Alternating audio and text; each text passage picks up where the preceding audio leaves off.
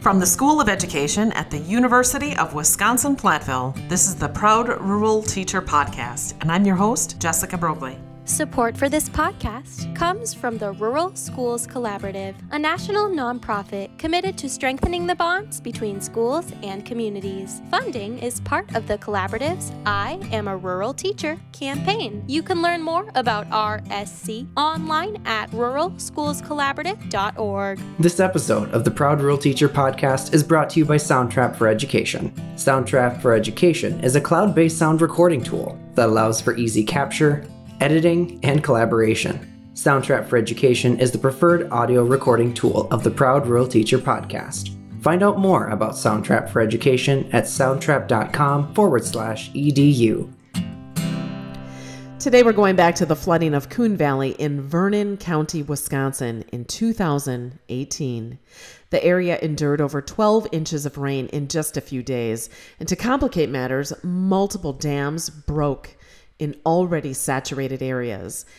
The evening of August 27th was unforgettable, as residents were awoken in the middle of the night to evacuate. Emergency management performed over 350 rescues, and 46 roads were closed in just Vernon County. Farms, businesses, homes, community spaces, and roads were absolutely devastated. Now, the students in today's episode were all old enough to remember that night, and no doubt it left an impact. So when Erica Mannix, a fourth grade teacher at Coon Valley Elementary, posed this driving question: how can we prevent flooding in Coon Valley? The students were motivated and engaged because this opportunity hit home. Students conducted research, leaned on community experts, and used their own experience to understand the complexity of the event and to consider proactive ways to prevent future flooding. Today, joining me on the podcast is Erica Mannix, a fourth grade teacher at Coon Valley Elementary in Coon Valley, Wisconsin, and a few of her students, Maddie, Brooklyn, and Greta. Thanks for being here. Happy to be here. So just first, let's set the context a bit. Mrs. Mannix, can you explain your teaching position and your community? Where's Coon Valley, and how would you describe the community? Yes, I teach fourth grade here at Coon Valley Elementary School. Coon Valley Elementary School is in the Westby School District. So we are a very small town near La Crosse, Wisconsin. Coon Valley is a very close-knit community. They support their schools, they support their school district, and they support each other. I believe you engage in quite a bit of project-based learning in your classroom. Why project-based learning? Project-based learning is a huge passion of mine, and it's now becoming a passion of my students, which is really neat to see. Project-based learning takes real life experiences that these students have or are going to have and makes learning applicable to real life situations. You'll see in our example, I have the three girls here with me, and you'll hear us talk about their experiences with the 2018 flooding in Coon Valley and how much we learned academically by looking at their experiences and by looking at the flooding situation that happened right here in our hometown. So we can use what we have here where we live to learn so much academically across the board in science, social studies, math, and reading. And it's amazing to put those resources together. Very interesting. That interdisciplinary learning with kids and doing it to solve a real problem or bring an understanding to an actual event in your hometown. You've been supporting students in this research surrounding an event in the community that was quite devastating, the flooding of Coon Creek in 2018. So what happened then? And actually, I'm going to turn it over to the girls for this question. I don't actually live in Coon Valley. I just work in Coon Valley. The girls are the ones who live in Chaseburg, Coon Valley area, and can tell you firsthand what happened in the flooding. And I think Maddie and Greta can talk a lot about that. There's a big flood in it, and I live right by the Coon Creek, so I got hit a lot. Not as bad as my neighbor. They got it all the way upstairs. We just got it at the first step when you go downstairs, all the way up there. And it was very tragic because we lost all our family memories and stuff down there. Yeah. So your house was flooded. Mm-hmm. You were impacted by the flooding. Wow. Yeah. And Maddie, did this happen in the middle of the day or at night? Night. Yeah, Maddie was woke out of her sleep at night. Because one of our windows shattered downstairs and it sounded like a really big train coming in. Oh my goodness. Greta, do you want to explain your experience? It was really bad because I remember that because the whole ball field, it got ruined. And I'm pretty sure that a week after that they were trying to fix it, but then kind of another flood hit. Greta's exactly right. All the work that they had down there all got washed away. So I had softball that summer. We had to play at the really tiny field, but it was still all wet. Yeah. And the creek, it got bigger. And even in our backyard, you can still see some dents from that year because, we had our trampoline in our backyard and we had to move it to the front yard because we have a creek and it's moving up. Yeah, Greta has a different creek in her backyard, not the Coon Creek. Mm-hmm. And Greta, did that creek flood also? Yeah. Yeah. And we talked a lot about when we were researching for this project, for our project-based learning, we researched a lot. Why did this happen? Part of the reason was what? What did we get a lot of? We got a lot of rain. And a couple of dams broke. Yes. Oh. And when the dams broke, water came rushing in. Yeah. They lived in a valley. Yes. Yep. And actually, the dams breaking were part of the huge issue with this flooding experience that we experienced in Coon Valley. Well, a lot of my family members who live in Coon Valley got hit. One especially really bad because it got all the way up to their second story. Oh my goodness. And did they live close to the creek? Very close. Oh. You can see it from their house. And they had to, move away. Because when you drive down to Coon Valley, their house is right next to it. Yeah. Next to the creek. And it's really crazy because their car, went through the back of their garage. And they were getting saved. And the firemen, they got, stuck in the garage door. So they didn't know what to do. Wait, that must have been very scary. Yeah, and that was the other point. There were a lot of heroes that day. But that was an important thing that the kids and I looked at, too, where, the community members were impacted, but there's also so many heroes from the day that it was amazing to see the community come together and those firefighters and first responders and police officers. The thing that took me out of the flood, it was a big army vehicle, all black. Some people got rescued by the bobcat. Yeah.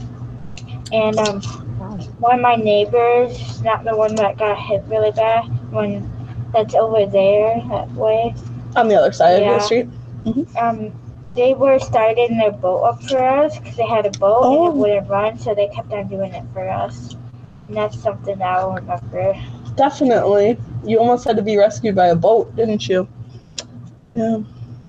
Oh, do you want to share that one, Greta? Yeah. So tell Jessica what question you're sharing. It was what happened to the community.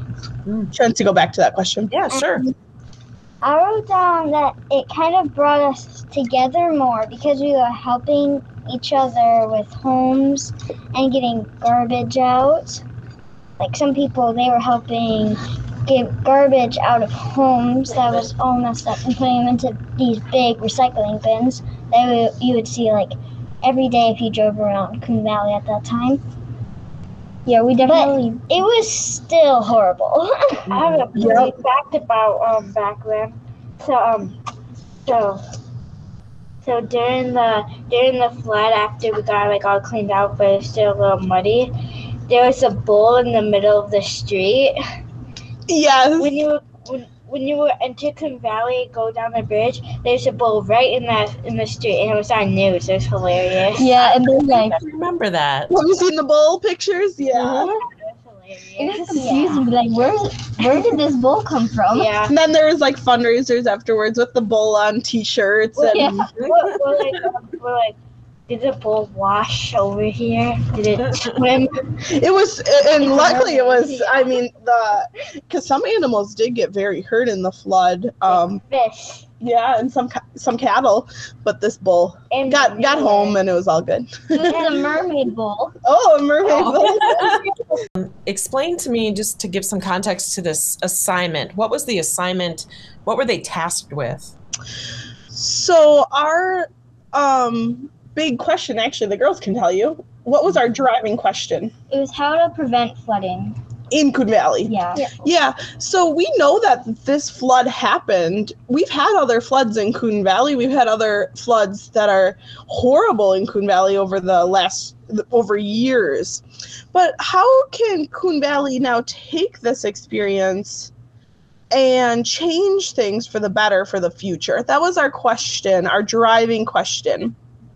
And in order to answer that driving question, we had to research the history. We had to research flooding. We had to research how do other communities prevent flooding, and what can we do here in Coon Valley? So that's kind of where our driving question came from.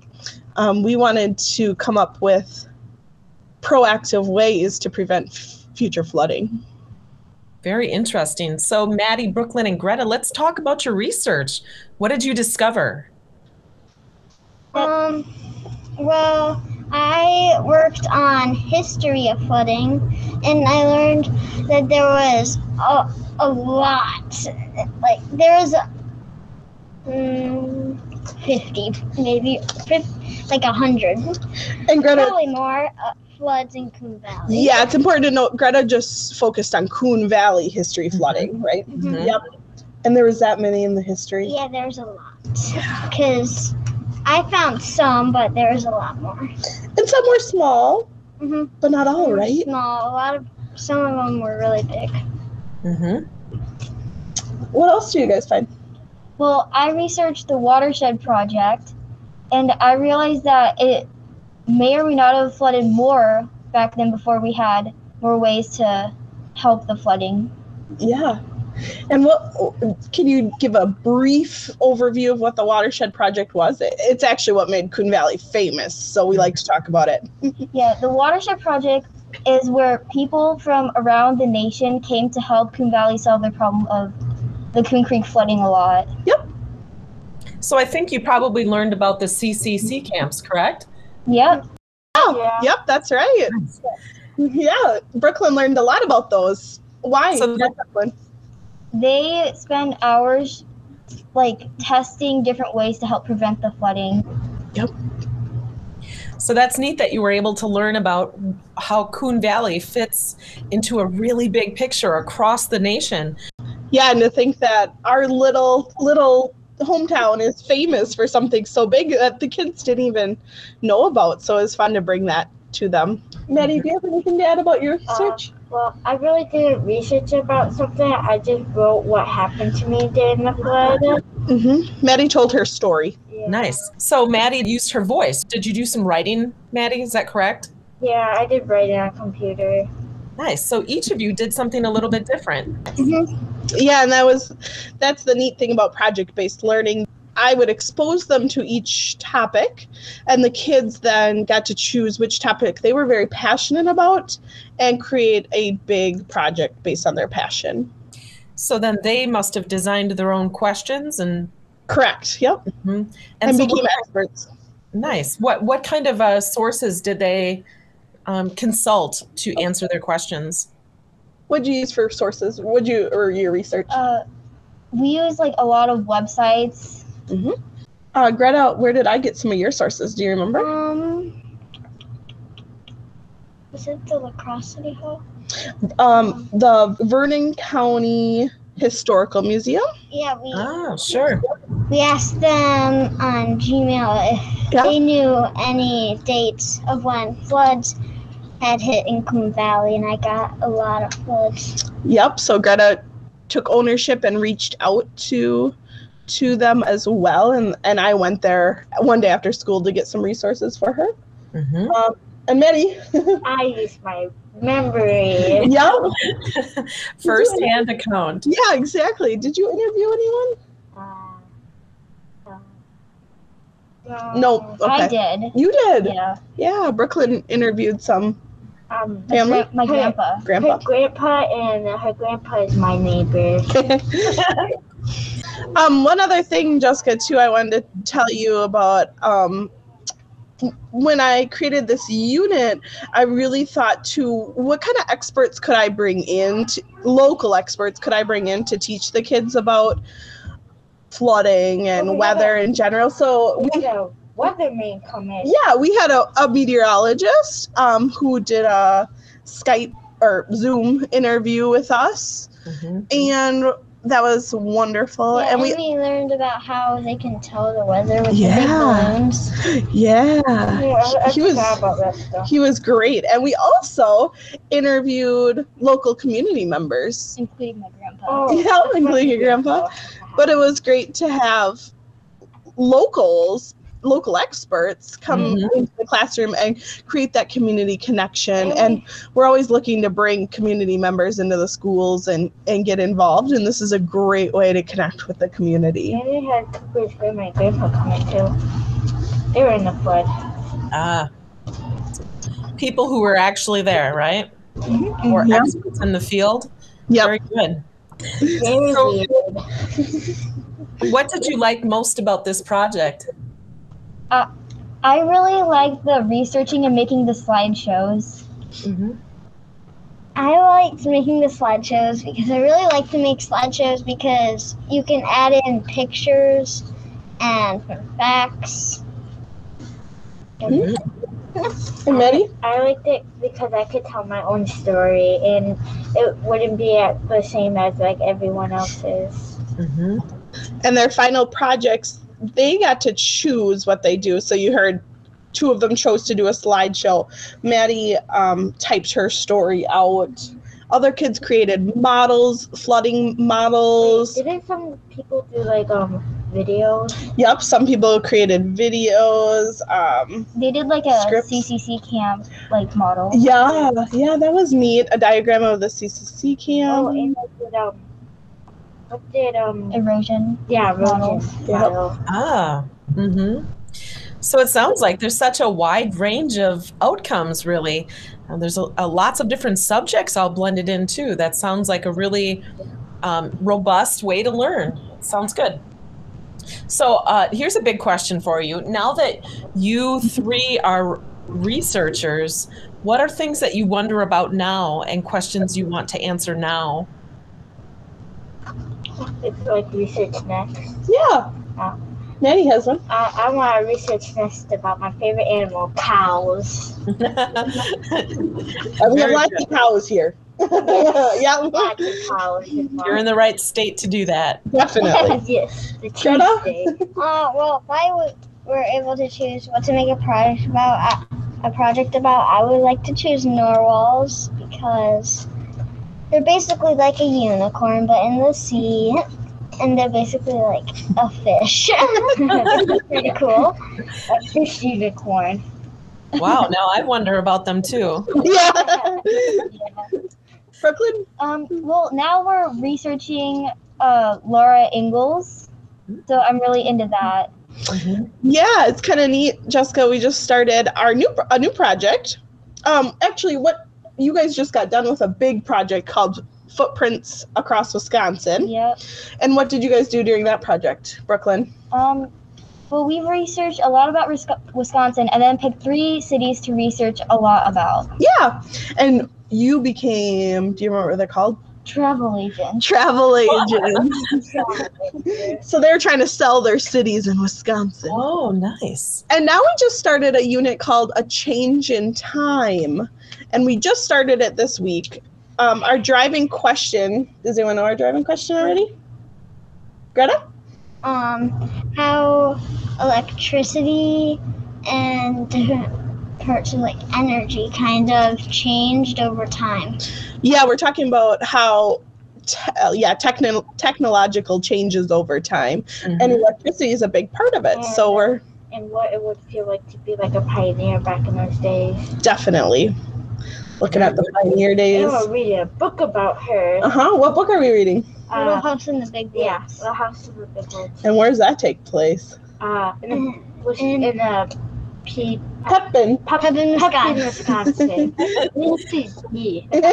okay. So yeah, you can tell that they're very excited about our new unit, which is so neat to see with project-based learning. The kids get so excited when I say, you know, we're wrapping up this project and we're going to start a new one, and that's what learning's all about. Not only is this unit a prime example of quality project-based learning, it happens to address all 6 principles of place-based education. Many thanks go out to Mrs. Mannix and her 4th graders at Coon Valley Elementary in Coon Valley, Wisconsin.